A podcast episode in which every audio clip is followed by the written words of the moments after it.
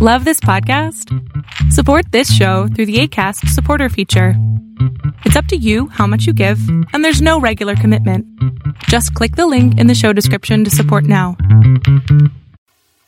Hey, book lovers. My name is Em, and I want to talk about books and cats.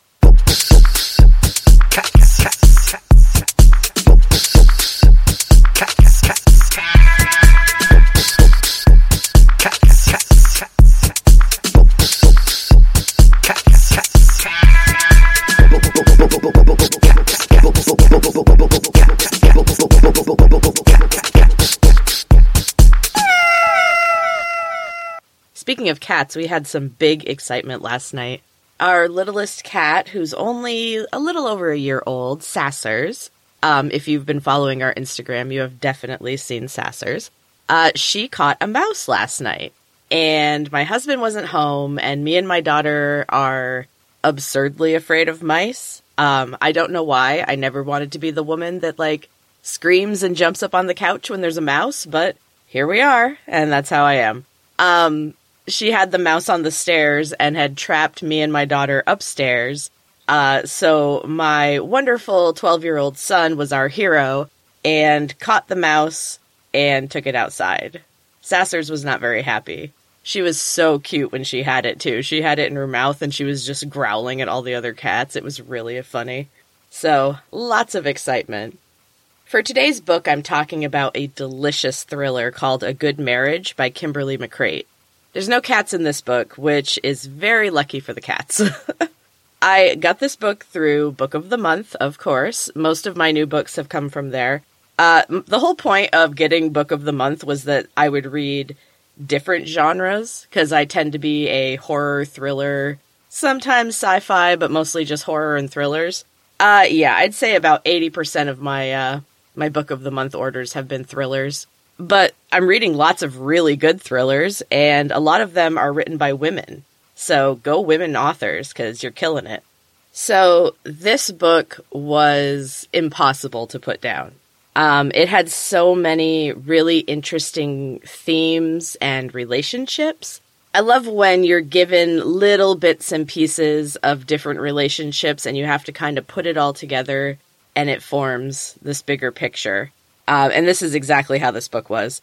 Um, the main theme was about marriage, and it examines different relationships, mostly marriages. Um, and it kind of looks at what people believe constitutes a quote unquote good marriage. And it also kind of covers what people will do or hide or pretend while trying to put out this this idea of a perfect marriage, you know, or a good marriage. I mean, in reality, we all know that like perfect doesn't exist and every relationship has its ups and downs, but not to these people. if you just look at that part, it sounds like kind of a bummer, but then you throw in a private school scandal and a famously rich man who has been arrested for his wife's murder. And that kind of cranks up the drama. The story unfolds through the point of view of a woman who is hired to be this man's lawyer uh, and she actually went to school with him, and he tricked her into taking his case. And while she's working his case, she's also going through her own marital problems. She has an alcoholic but well meaning husband, and maybe not always well meaning. You know, um, there's some question about that. So, the present day plot, which is told through her point of view, is broken up with the point of view of the murdered wife in the days leading up to her murder you're kind of being told how things unfold.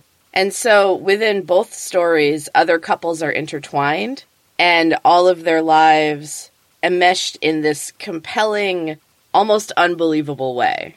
So, what I love about this style of writing, where you have the main story and then it's broken up by these other little chunks of the past, is that pieces of the mystery are doled out in quick little bites and exciting moments. And there's lots of sudden revelations. The pacing of this book was fast and utterly absorbing. I loved it, and it created this really tense, kind of anxious feeling for the whole book, which I'm always so impressed when a writer can so perfectly craft a feeling. Because you can't just say, okay, while you're reading this, feel really tense and anxious the whole time. But just her word choice and the way that she doles the story out really creates this tension. Loved it. I could not put this book down. I got so absorbed while I was reading it that if anybody tried to talk to me, I was like snapping at them because I didn't want to be interrupted. And then I could not I tried to put it down to go to bed. I couldn't do it. I stayed up until 2:30 in the morning to finish it because it was just so absorbing. The end was satisfying too and well crafted. I find as both a writer and a reader that endings can be really tricky, especially with something like a thriller, especially with something that is so exciting and builds up this tension. I find that in the end, usually things tend to be a little disappointing because you have to wrap it up somehow, you know, and it's never, it usually falls short. But that was not the case with this book. I felt like the ending was really well done and I was satisfied when I'd finished it. There was no disappointment. I love, love, love this book. That's three loves. I really respect the skill it takes to craft these kind of books. The characters are well written and believable. The story's intriguing. The mystery is unraveled slowly in a real and believable way. And everything adds up in the end. What more do you want? McCreight did this perfectly. So I'm going to put a link in the show notes to her author page on Amazon because she has a bunch of books. And personally, I'm going to be checking out the other ones. But I would highly recommend that you start with A Good Marriage if you haven't already read her work. Okay, so since there are no cats in this book, I thought I would introduce you to one of mine. She has actually passed. When I began the podcast, I had five cats, which I believe I said in one of the episodes. Um, and each came to us in a different way. And today I want to tell you about Tanza. So 12 years ago, we're taking it back. We had one cat. His name was Zeus. He's Irene's favorite. She talked about him in the other episode. And I really wanted another cat. I've always had more than one. I thought Zeus could use a playmate, and the kids were little, and, you know, kids adore kittens. So why not get another one, right?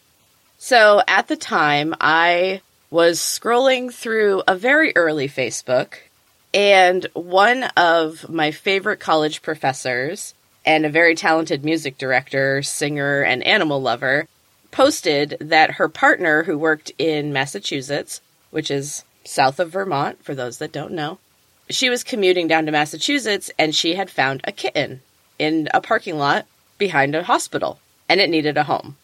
And I thought, this is perfect. So I messaged her. I told her, you know, I've got one cat and these kids, and I would love to take this kitten. So we live at the top of Vermont, which is closer to Canada, like real close to Canada. And this kitten was in southern Vermont, which is, you know, four hours or so away. So we agreed to meet at kind of a halfway point, and we picked up the kitten. She yelled the entire way home but she settled right into the house. Her and Zeus became good friends and always got along really well, and the kids absolutely adored her. So that's Tanza's origin story. We like to say that she's our dumpster kitty, which is hilarious because we also called her the queen because she was this big fluffy cat and her fur was always perfectly groomed. I think maybe twice in the 12 years of her life I had to cut a mat out of her fur she always took impeccable care of herself. And she was very regal, a little standoffish, lots of attitude, but also super sweet. She definitely preferred me. I like to call her my spirit animal. Both of us have a bit of an attitude, so I could appreciate it. Uh, she was good to the other cats, but they'd only try to challenge her once. There was no question about who ruled our house. Unfortunately, not too long ago, Tanza got really sick and it took about four days and she wasn't eating and she was wasting away really fast. And we had to have her put down. The vet says they think it was that it was probably cancer in her mammary glands but it went real quick. And uh, she had she had a good a good end. We made sure she wasn't in pain. Uh, we brought her some grass because she loved grass, but she hated going outside. So she would sit on the porch and just nibble at whatever grass was growing by the porch and sit in the sun. So we brought the grass to her and we just kept her comfy and gave her lots of love. And uh, that was that. And we miss her. So that was kind of a bummer, but that's Tanza. Um, I felt like I needed to talk about her even though she's passed because it was really recent and, you know, she was a big part of our family. so, other random cat stuff. The other day, somebody shared with me a picture of a cat topiary, like a huge cat topiary. And I was like, how is this real? Turns out it's not real, but it is a really cool digital image created by this artist. And he's done a bunch of other ones, and I love them. The cats are, they're so cute and they're so like lifelike but at the same time they're made up of these like vibrant green plants. They're really beautiful. And I'm going to put a link to an interview with him about the original image and then it has some of the images that he did after. Check it out. It is so cool. Um yeah, cat topiaries. Like that's the coolest art ever. I wish it was real, but a picture is pretty cool too. So, in my own personal book news, I am finishing up my next book. It is a short, uh, kind of sci fi fantasy novel. Because surprisingly, while I love to read horror and thrillers, I like to write sci fi fantasy. Go figure. So, my new book is called Feelers, and it is going to be out in November 2020, so it is coming up very soon. And I'm super excited because I've been at this writing thing for a long time. You know, I could say for my entire life because I think I wrote my first book in second grade, but I've really been working at like actually being a writer and getting better at my craft probably for the last 14 years or so. And um, I'm pretty pleased with how this book has come out. And that is uh, something considering I am right in the middle of the uh, the editing phase. And uh, yeah, we're getting there. It's almost ready, but editing can be a real slog. It's not as fun to read something when you've read it so closely so many times and you're just looking for every little error. And you know there's going to be at least one in there that I miss. It happens every single time. But honestly lately it's I've gotten like professionally published books that have errors in them. So I think it's okay. So I won't be talking about my own writing um, very often. I'm not going to be like, you know, doing the hard sell for any of my books.